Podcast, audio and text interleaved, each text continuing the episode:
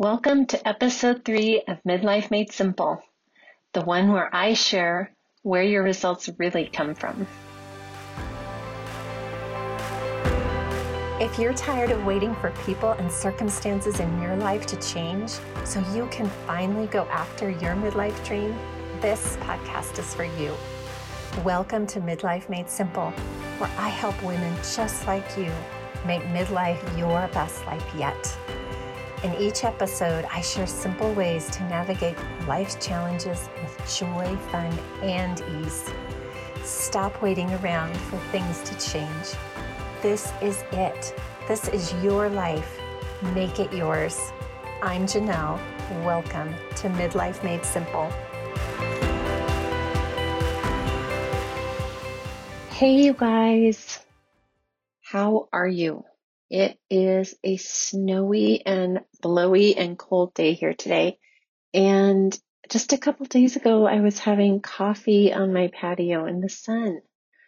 So crazy weather, but I'm glad to see the storm. So today I want to share with you where results come from. I've had a lot of people talk to me lately about the idea that action is creating the results. And if you have had a life experience, as I have, as many people that I come in contact have had, you probably believe that your results come from the actions you take. I was raised to believe if I wanted success, I had to endure, push through, hustle, grind, do hard things. This all implies action, right? All of these words are verbs, action words. I can still hear my dad saying that you have to work hard. And in my mind, I see him doing that, rarely taking time to discover and enjoy things that he really loved to do. He was always worried about getting the results and having to hustle through it, work hard. He was a hard worker. And for most of my life, his belief became mine. I've experienced the results of hard work, of hustling, of grinding, of tears and sweat. And to me, that was never fun. Fun is definitely one of my goal achieving emotions. And when I was working that way, when I was hustling and grinding, I was having a lot of thoughts of like, thoughts like, I should, I have to do more. And those thoughts and anything similar imply that I don't believe, that I don't believe it's possible for me, that I have to make it happen. I have to do it hard, the hard way. It implies that the results come from the hustle and not the belief that it is possible. And what I have discovered is this way, his way, isn't the only way to success. And it for sure isn't the simple way. I am so grateful for this, for his belief, for his hard work. It is what he knew. It's how he knew to operate and it provided for us. It provided for our family. And still I am choosing the simple way. So where do results come from? They come from the images in your mind and the thoughts that you think. This is true no matter if we are going about it with hustle and grind or my preference, ease and flow. The imagination and our thinking is where all physical things we see, we experience, or we have come from. Let's just look at the airplane for an example. The airplane came from an image and the Wright brothers had in their mind of a flying machine. They saw that image of that flying machine in their mind and they had thoughts of all the ways to create it. As they created the airplane, there were lots of successes and thousands of failures. And it took, I believe, something like six years for them to make a flight that lasted about 56 seconds or so.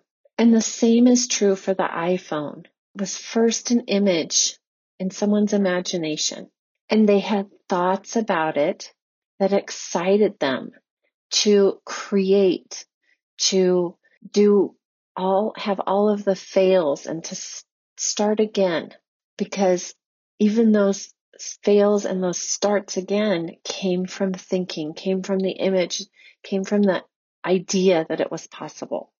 Okay, so the table we eat on, the computer that we use every day is created twice. Everything is created twice. Once in our imagination, in our mind, and then again in physical form. We just keep thinking, having images, thinking, creating, tweaking, starting all over again.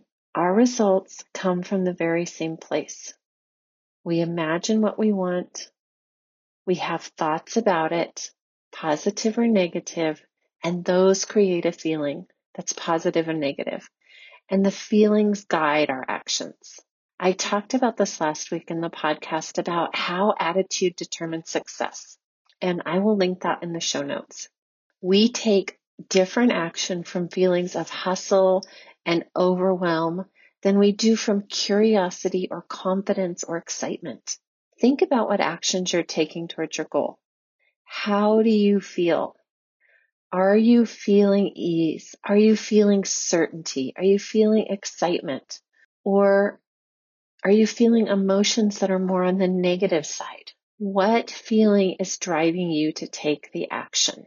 Our action does play a part in creating a result, but the place it starts is in your imagination and with your thoughts. The results you are getting or not getting always go back to what you are thinking and believing. And we always have the ability to control our thinking, to question our thoughts and beliefs, and to choose something different. To think about what else is possible. What would be fun? What would feel exciting or make you feel enthused? And then we can take action from there. What would you have to be thinking about your goal to feel enthused, to feel proud, to feel accomplished? What would you have to be believing? So of course you can struggle your way through telling yourself you have to follow the rules. You have to do more. You have to come from all of this masculine energy. You have to push. You have to grind. But the emotion you create from these thoughts will slow you down. Personally, I prefer to partner with my mind, to choose thoughts and feelings on purpose and ones that will fuel my actions with enthusiasm and joy to connect with my goals in that spiritual way of loving what I'm doing, a simple and inspiring way from emotions of fun, joy, ease, and trust. This, my friends, is what I call living from the inside out. You are choosing every day the thoughts that you want to think and the emotions that you want to have on the inside. The frequency, you're choosing the frequency that you want to operate from in your life and in your business. In, instead of letting the five senses, the hearing, the seeing, the tasting, the touching, the smelling be your guide, you're choosing on purpose. I personally believe that the less I use the five senses when I'm building my business or creating any goal, the better off I am. And the truth is, your action is only as impactful as the thought and the emotion behind it. All right, that's what I have today. So if you're ready to do it differently, I'm going to show you how. Join me for Elevate, a three day event designed to empower and expand your mind and elevate your thinking to the level of your goal achieved. You can register by emailing me at Janelle, J-A-N-E-L-L-E at Janelle J, J-A-I dot com and put elevate in the subject line. It's that simple. All right, you guys. Thanks for tuning in and have a great rest of your day. Thanks for listening to the Midlife Made Simple podcast, where I believe midlife can be your best life yet.